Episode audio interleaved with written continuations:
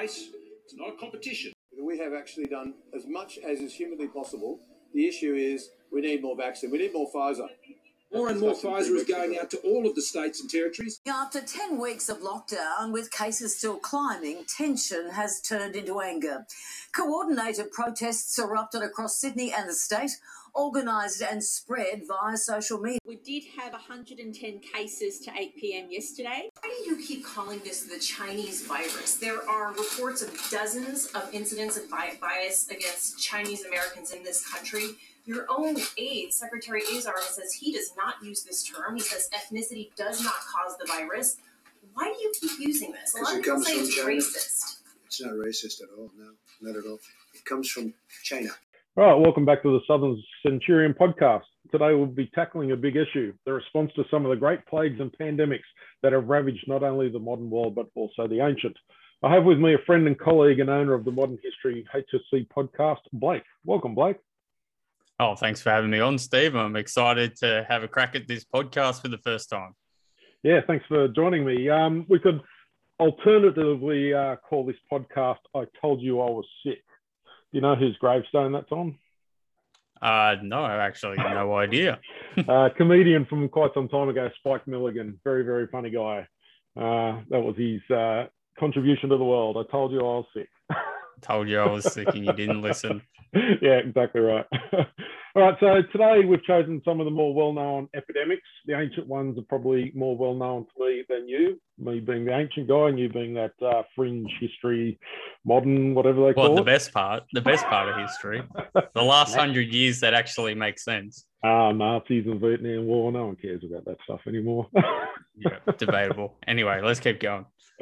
All right, so we've got the Antonine Plague, the Black Death, and they're the two that we'll be covering in episode one. And then we'll go into the Spanish flu and COVID 19 for the second one. So, a bit of a disclaimer here we're in no way criticising our current government strategies that are in place. Uh, we're very satisfied. Uh, as I suppose academics ourselves and, and observers, that um, our governments have done a pretty good job of uh, getting our people vaccinated and uh, also saving a lot of lives. So this most certainly isn't that, but we are going to have a bit of a, a critical look at uh, some of the government and especially religious responses to some of these uh, pandemics or epidemics that have popped up over the centuries. So let's have a look at the Antonine Plague. What do you know about that one, Blake? I know that the that this is a plague that happens within Rome Yep. Uh, and, and it contributes to the fall of the Roman Empire as well. That's about the extent of like my signpost for thinking about the plague and its impact. Yep. Well, you're spot on there. Uh, we're a, in a situation where Rome is expanding its borders. Its emperors are uh, asked to be expansionist, then all of a sudden we get this massive plague comes in that wipes out literally millions of people. It punches big holes all through their legions, and in particular the borders with the Germanic region, uh, which was some of their their main, um, uh, I suppose, combatants for for centuries at a time. And they eventually managed to get their way into Rome just because Rome couldn't field the uh, the armies. So let's have a look at a bit of a background for the Antonine Plague in 165 Common Era. Now, throughout this, especially when we talk about the religious entities, we may use words like cults and paganism, and that, that's just the words that were going around at the time. And if you weren't practicing Roman religion, uh, you were seen as a cult. So Christianity was seen as a cult back then. So these are ancient terms that we're going to be using. So 165 CE, uh, Roman soldiers are campaigning in the east and rumors started to circulate about this illness that was spreading around uh, places like Syria, China, India. And then when the campaigns are over, the Roman soldiers return. And unfortunately, some of those brought this new illness with them. So it's also known as the Plague of Galen after a Greek physician, and it swept the empire from 165 to 180 Common Era and then popped up again in the 200s, so about 251 to 266. So the um, symptoms Victims were known to endure fever, chills, upset stomach, and diarrhea that turned from red to black over the course of a week. They also developed horrible black pox over their bodies, both inside and out, that scabbed over and left disfiguring scars.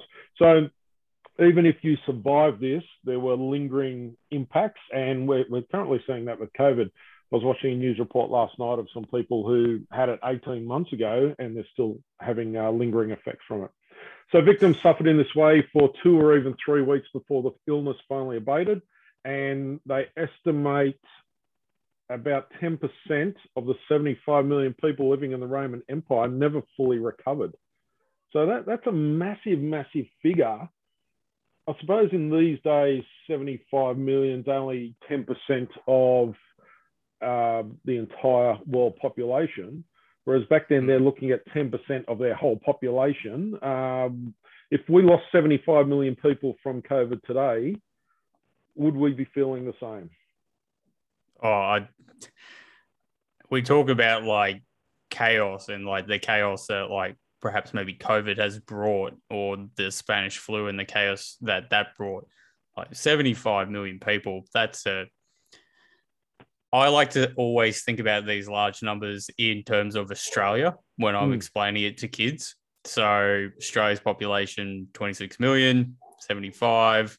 So you've got roughly around about maybe three or three and a bit Australias just just wiped out. So Mm. yeah, that's hugely devastating. And yeah, to have those lingering effects um, is going to perhaps maybe scar the empire um, for the next couple of decades to come. And you're right there. We're not just talking about uh, a class type plague where we know the Romans uh, were through the hierarchy with the emperor up the top and they've got the plebs and the slaves all the way down the bottom. This isn't an illness that just affects the slaves. And we know about one third of Roman population when I was at its height were slaves. Uh, so let's just say it was just affecting the slaves and we lost uh, 75% of our slaves. What sort of impact economically, uh, trade, political, what sort of impacts would that have on a society? Well, first of all, I'm definitely a pleb and proud and proud to be a pleb, uh, even in today's age. Um, but yeah, so you're taking like uh it's a bit dicey to compare slaves back in the Roman era to any other class of people that are today. But it's your people who are doing like your manual labor work and stuff today. So even like um, like delivery drivers at the moment, like they're just getting absolutely smashed. Supply chains are just getting absolutely crippled and backed up to the hilt. Um, just about anything. Like I tried to order a uh, like a fold out bed the other day because we were doing some refurbishing as everybody else is doing, doing their ISO projects. There's like an eight week lead time to get something from Fantastic Furniture. Like I don't Yep. think people realize the backups that are actually happening and it is going to be a long time and i could just imagine in the roman world where you have the empire really like there's no industrial revolution there's no electricity there's no coal or anything like that um, being used for industry or mechanization that you take away the brute force that is running the empire like it's going to grind to a halt Most definitely. About 200 years before this, um, around the time of Tiberius Gracchus, might even be a little bit over 200 years, they had a problem where they were bringing back that many slaves uh, when the soldiers were retiring from the legions, uh, going back onto their farms. They lost their far- farms because um, all of the slave labor was running the place. So if you went back to a paid employment, you weren't making any money because of the amount of slaves there. Um, but the, they've set up a situation where, um, apart from a few slave revolts like Spartacus, their whole economy was based on their slaves. So how do they fill these gaps? And, and let's not just talk about slaves either. If we start to lose people from uh, the government, the, the equestrian order in Rome, which was like the knights today, so a lot of nobles and senators uh, had jobs. The, the nobles could run businesses. What? How do we fill these gaps when these people are just dying? Well, I think that it really um, adds a lot of social mobility, perhaps to Rome that didn't exist before. I know we're going to talk about the Black Death as well. And one of the things for the Black Death is that it completely shakes up feudalism, that you have these set class structures. And I imagine that this is the case in Rome, that it's like, you know, people are just being born, there's a constant birth rate, there's a constant death rate. and the competition to move around on the social ladder is pretty stiff. As soon as you start, you know, knocking out 75 million people, like now the people who are left have a lot more a lot more clout just simply because they're all that it, uh, they're they're all that's left. So I imagine that's what happens in Rome, and it really kind of shakes up their whole class structure. Would is that correct? Oh, most definitely. Um, you've got people that are going to be very worried, especially your your principate, so your your, your emperor class, uh, all the families. Like, are they going to pick up a shovel one day and go into the fields and start to toil away because they've run out of slaves. And uh, we're not on the Black Death yet, but there's actually a very, very good skit by Horrible Histories where they address the, the Black Death. And it's got the noble comes out and uh, he's telling his, his uh, serfs uh, in the feudal medieval feudal system to work harder because the other serfs are dropping dead all around him, and it's quite humorous. Uh, but yeah, that's definitely a situation that they find themselves in. And to get slaves, there was a number of different sources to get slaves, but one of the main ones was through uh, military takeover of a place. So we could always just go out and conquer someone else and take more slaves, but our armies are dying as well. They were not immune from the plague. It was running rampant through them. And as we discussed before, the Germanic border, which uh, Germany was never conquered by the Romans, even though they had a few forays into the place, this is one of the greatest threats that, that Rome have to face. And it wasn't long after this where they came knocking on the front doors of Rome. Yeah. Um, have you got any information on perhaps the the um, upper class sort of like Senate response to the plague? So you got all these people trapped up in the city. Uh, I think everybody who's listening to this is now familiar with social distancing, hygiene, um, the response to the vaccine. I imagine um, the majority, if not all of those things, um, were not common practice or were not a response. How were they like responding to this, Steve? Uh, look, the the emperor uh, Aurelius had a fantastic response. I'll just bring across to a primary source we've got here, Cassius Dio. He was living in Rome at the time, and he was estimating 2,000 people a, a, day just in the city of Rome were dying. Uh, so it was taking on all comers, every class of life. And the Emperor Marcus Aurelius, um, his response, I suppose it was not to put too much light on the subject, it was a bit of social distancing, um, just persecuted and killed the Christians. Yeah, find a scapegoat. so when we look at the religious systems of those times, we had our polytheistic and monotheistic cults, and the Romans practiced polytheism, so the worship of many gods, including the dead emperors. Most of those were deified, so they were worshipped as well. And we've got this emerging religion uh, through Christianity and uh, and Judaism, where they worship only one god. Uh, they weren't worshipping the emperor, which was always a problem. So they've been persecuted before by emperors such as Nero.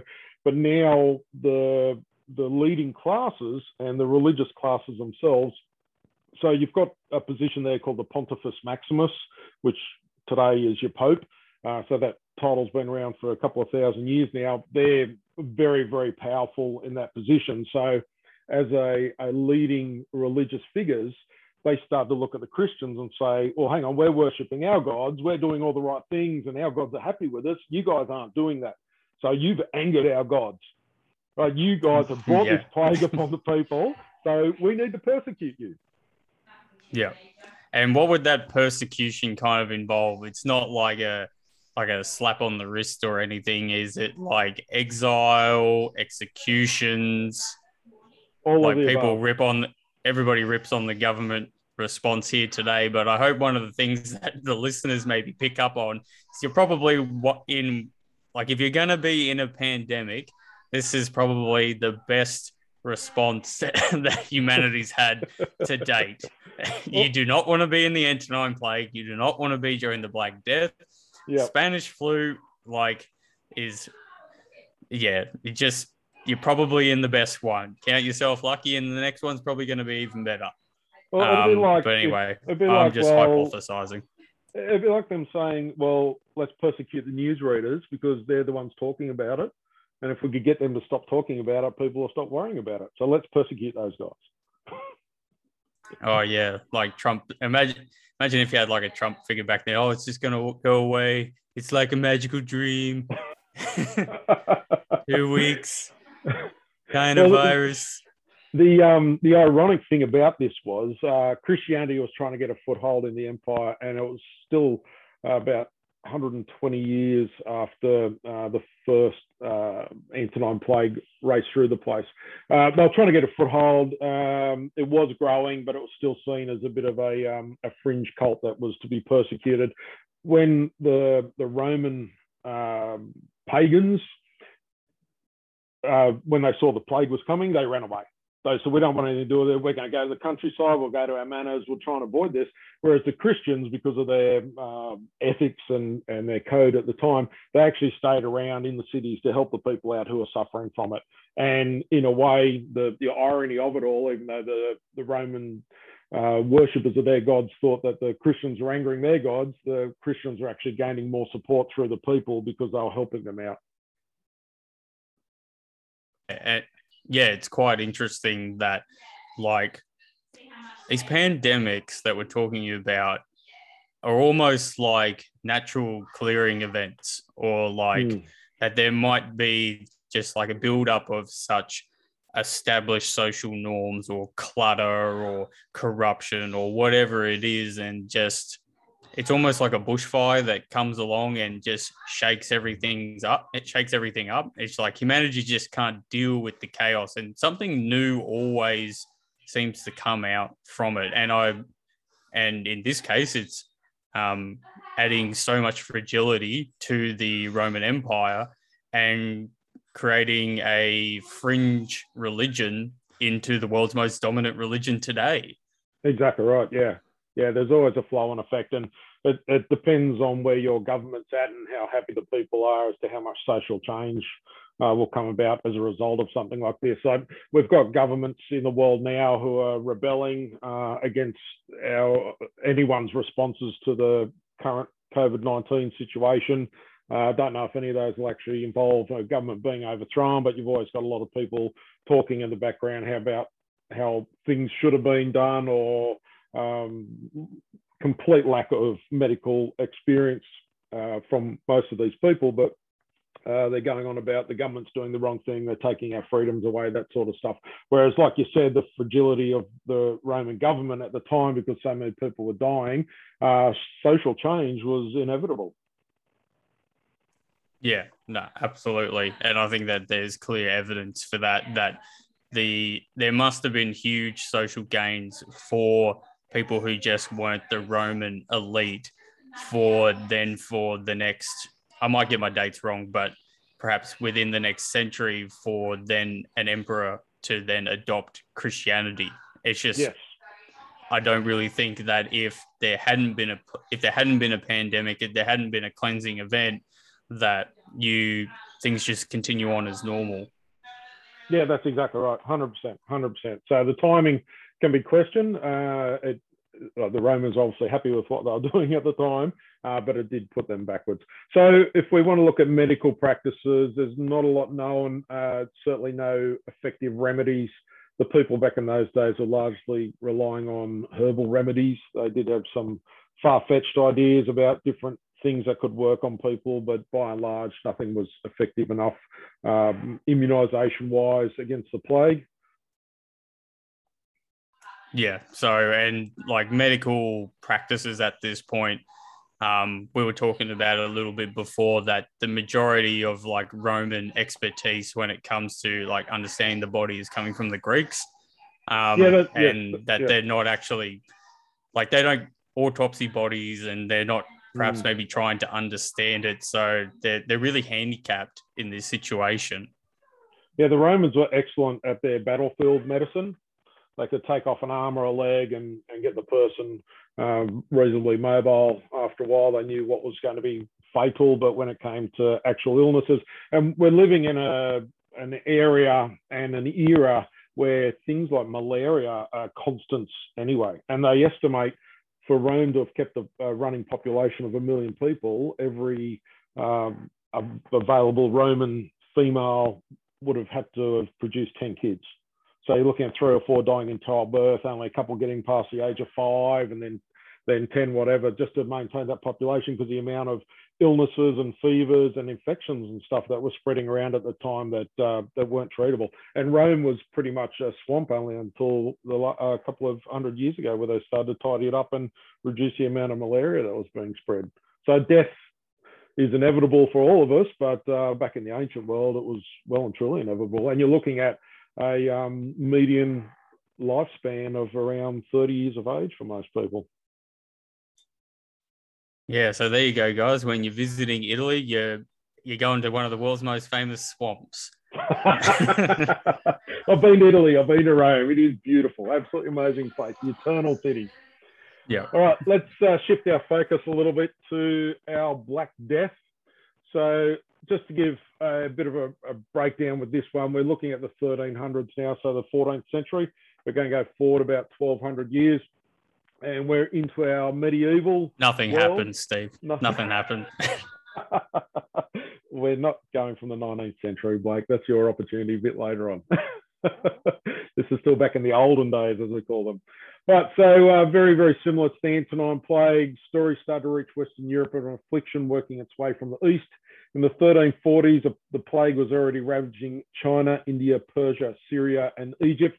Just to give a bit of background on the mobility of this, uh, the Persian Empire was around, um, they wiped out by Alexander the Great, and we're looking at about uh, 300 BCE when that happened. But in the time of the Persians, they had their Golden Road, which stretched for most of their empire. It was great for moving messages up and down, moving their, their soldiers, trade, etc. And that eventually became part of the Silk Road, which went all the way across to China. So for we're looking at 2,000 years, the Silk Road was in effect, and then we're going to have shipping as well throughout the medieval times. So if something happens over in the east, um, if if someone's sick, by the time they got all the way back over to Italy, they'd probably be either dead or cured from it. But then all of a sudden we bring in shipping, and that's going to spread things uh, a lot more easily around the area. So in October 1347, 12 ships from the Black Sea docked at Messina in Sicily. Uh, most of the sailors were dead. The living were covered in black boils that oozed pus over the next five years, 20 million people would die in Europe alone, approximately one third of their population.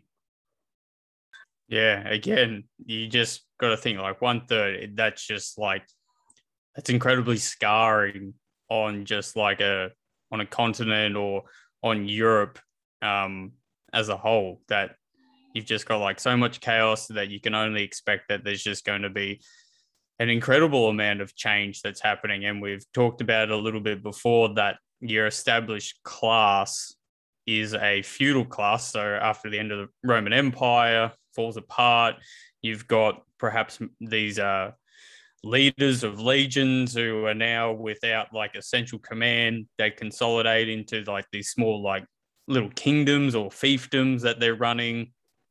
Um, there has not been any improvement. I don't think. Well, there's probably been a little bit of improvement. Like it's it's different. Like it, there's a bit of give and take, but there hasn't been huge strides in terms of hygiene practices improving, um, medical understanding improving. Because just like the Romans, I think the Catholics, um, the understanding of diseases is still linked to like morals. Um, would that be correct, Steve? Oh yeah, definitely. And we're looking at an area here where it was safer to drink beer or wine rather than the water because at least it had gone through some sort of process that would have got some rid of some of the nasties in it. Um, but we've got to remember these are the people that also gave us the term blowing smoke up your ass. Oh yeah, I like this story. You keep going, Steve. Tell us about this.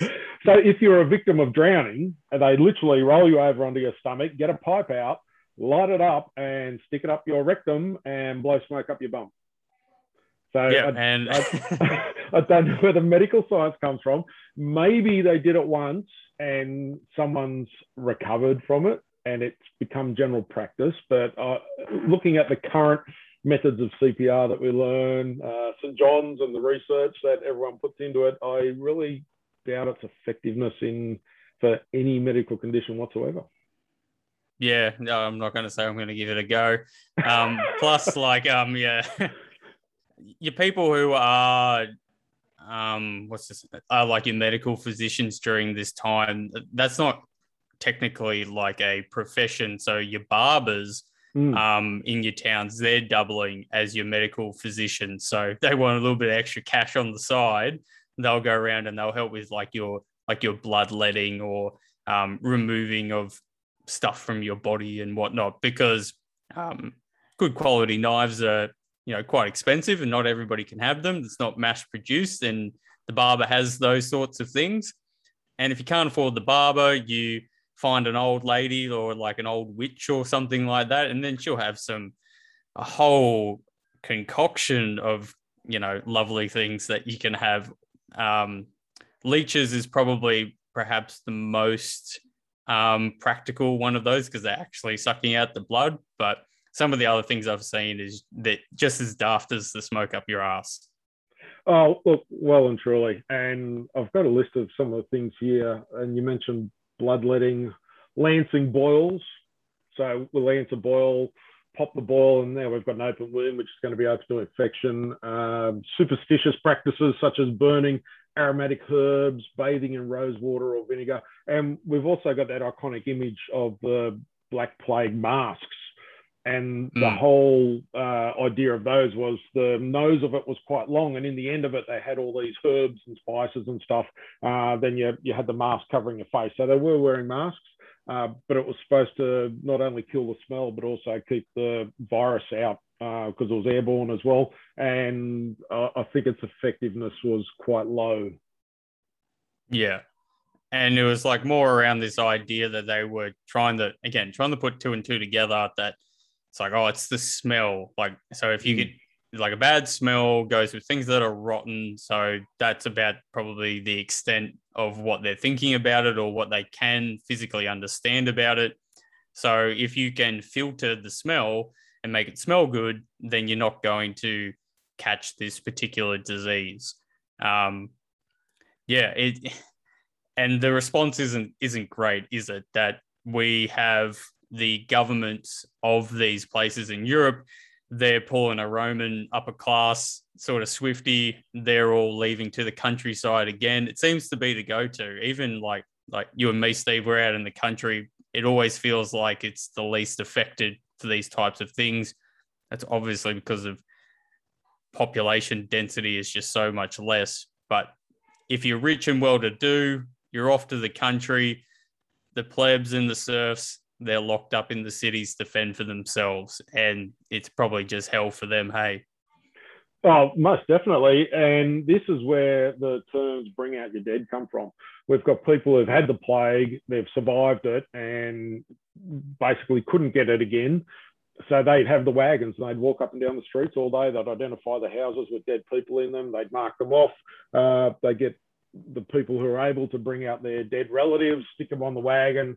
Uh, they'd all be taken out and burnt. It would have been a, a horrendous time. But, but a, a interesting observation there uh, the barber surgeons that they used, at least they could get a haircut. In our current lockdown, we Yeah. can't go and get a haircut. yeah. And I think I've seen a video of like bringing out your dead. And I think it's historically accurate. You could dump off your mother in law if you didn't like her either. Is that right, Steve? yeah, that was a Monty Python sketch. Yeah. historically accurate.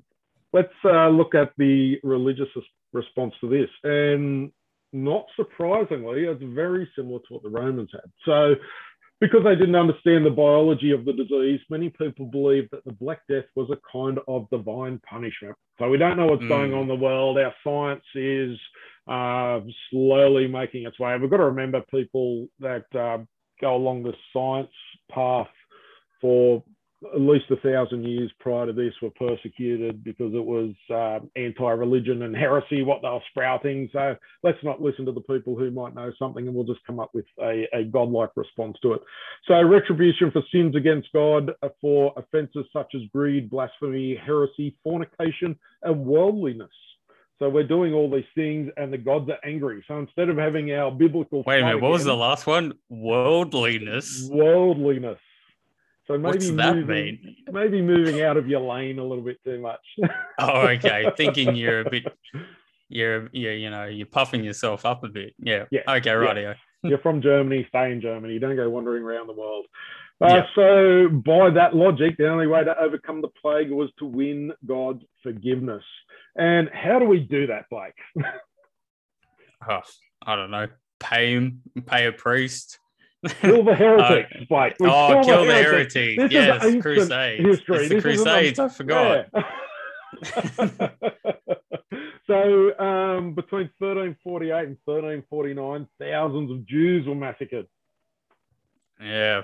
Scapegoats number two. Like, Ah, exactly right. yeah anyway it's still happening it happens in all of them it's again it's just chaos can't make sense of what's going on or like I, I remember watching a video when it comes to like human psychology around like and they were focusing on the moon landing and i i, I promise this makes a point that like how can you still have people who still believe that the moon landing was faked when there's an overwhelming like cache of evidence to suggest otherwise and tests that you can conduct yourself personally to verify and it just has to do with like the human brain and the way that humans have evolved has to deal with we're very very good at pattern recognition. So Mm. there has to be a cause and there has to be an effect. And when we don't have perhaps say a big cause or a big conspiracy for a large effect or a large outcome, like we really struggle with it. And unless you Mm. do the due diligence to prove it to yourself beyond a shadow of a doubt, it's like it- people get scared that it's random. Mm, You know what I mean? That it's like, oh, it's just like it has to be this bigger thing, or it has to be, you know, a religion, or it has to be punishment, or it has to be these group of people. It can't just be random nature or the fact that we're not in control. I thought that was a really interesting episode, and I think it was a, perhaps a, I, I think it's perhaps a good argument to suggest that we're talking about responses for pandemics that because of human nature, it's always going to be an issue. Like, and it's probably something that you could just bank on and predict that if another one comes, um, and I know we're still in one now, but if another one comes of another change or a degree, we're not going to learn our lessons. No, no, you're you're fully right there, and people can't get their heads around it. I remember uh, just a, this bit of a weird example here. I used to be a police officer, and when I was in Sydney, we had a really bad motor vehicle accident down on a road up at um, Parklea in uh, Western Sydney. And the council came along because it was going to take hours for this to clear. It's at night time, and they put barricades all the way across the road, so you couldn't go down this road. It was about, I think it was a four lane road and we had a police car sitting there and we had our lights rotating and my partner and I were just basically leaning against the car for a while because there's nothing we could do with the, the road barricaded off. This bloke drives up to the barricade, hops out of his car, lifts the barricade out of the road, hops in his car and goes what are you doing? through it. So we had to go and say, mate, what are you doing? Well, and because like you said, the patterns of behavior, he would drive down that road every single day to go home and he wasn't going to let any sort of obstacle stand in his way. He wasn't prepared to think outside the square. What are these barricades doing here? Uh, it's just a minor inconvenience. I'm just going to go through. It's it's like with uh, the human response, like you're saying. We're used to doing the same thing each and every day, and now all of a sudden they say, look, for your own benefit, and we'll discuss this more when we get on to COVID. Um, stay at home for a couple of weeks. Let's beat this thing, then we can go back to our lifestyle. Everyone's like, oh, that barricade's right in front of me. I don't like it. That's not what I'm used to doing. Um, there's who, who's behind this? Yeah. Oh, there's got to be some sort of conspiracy that's put us in this situation where I've got to move a barricade to drive down that road that I've driven down every single day for the last 10 years. Yeah. And perhaps maybe like the calling out of so again, calling out the Christians or like calling out the calling out the Jews, like perhaps like it's like the whole pandemic sort of thing is that there's always something where we're looking for we're looking for a conspiracy or we're Yeah. looking for like looking for something that's not there Mhm. and yeah it, when really the response perhaps maybe starting at the spanish flu for example which is the social distancing and all those sorts of things we're going to say for the second ep which really isn't happening in these first two pandemics Yep. um, is just the way it's to go the way it has to go um, it's not easy it's not easy it's a No, lot easier to not. say hey it's a jew's fault or hey it's a christian's fault or it's an anti-vaxxer's fault or any other minority group because it makes Mm-hmm. you feel better um, and i'm sure that that's just a, a way a lot of people wanted to default to as their response I agree. I fully agree. All right, I think that's um, something we'll cover in our episode two, which is going to go into the Spanish flu and our COVID 19. So, just as a bit of footnote for our two plagues that we've covered today, the Antonine and the Black Death, they basically just went by the by. Uh, they faded off into obscurity. Uh, the mobility of the illnesses changed as uh, people weren't vaccinated, obviously, but people who'd survived it weren't really getting it again. Uh, it was falling on those populations and had nowhere to go. Uh, when it moved into places like Russia, especially the Black Death, the people lived so far apart and was so cold, uh, it eventually just um, ended. But we do have a bit of a footnote: one to three thousand people are diagnosed with the plague in today's uh, world and the versions that they get, they do have uh, medication or antibiotics, whatever that can treat those. So it's interesting that's still around today, but it's certainly what we've got going around today seems to be a lot more dangerous, um, even though we're we seem to be a lot more effective at dealing with it. Uh, Steve, some- can I some- just can I just add that even the Black Death couldn't defeat Russia in the winter. Neither could Napoleon. Yep, and neither could the Nazis. Neither Like, could the Nazis. There you go. It stands out. Um, it's just adding to the tally. Never thought about that before, but you just can't take Russia in the winter. No, you cannot.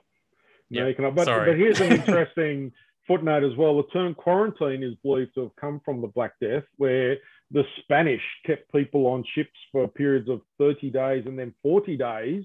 Um, and it was referred to as a quarantine. Uh, so if you survived after those 40 days, you could come ashore. So we are getting some social isolation policies popping up around this time. So hotel quarantine today is not quarantine by the original word. No, it's not. But hotel Yeah. quarantine where you had uh, you have a trolley rocking up with your breakfast and lunch every day, and these guys are stuck on a ship. I think I'd take hotel quarantine today for two weeks than sitting Yeah, on a ship in the. Spanish harbour drinking uh, skanky water and having to eat lime to try and stop all your teeth from falling out. Yeah, exactly. uh, All right, Blake, we might uh, leave episode one there, I think, and we will meet at another time to go into episode two. cool. Looking forward to it. All right, mate. See ya. See ya.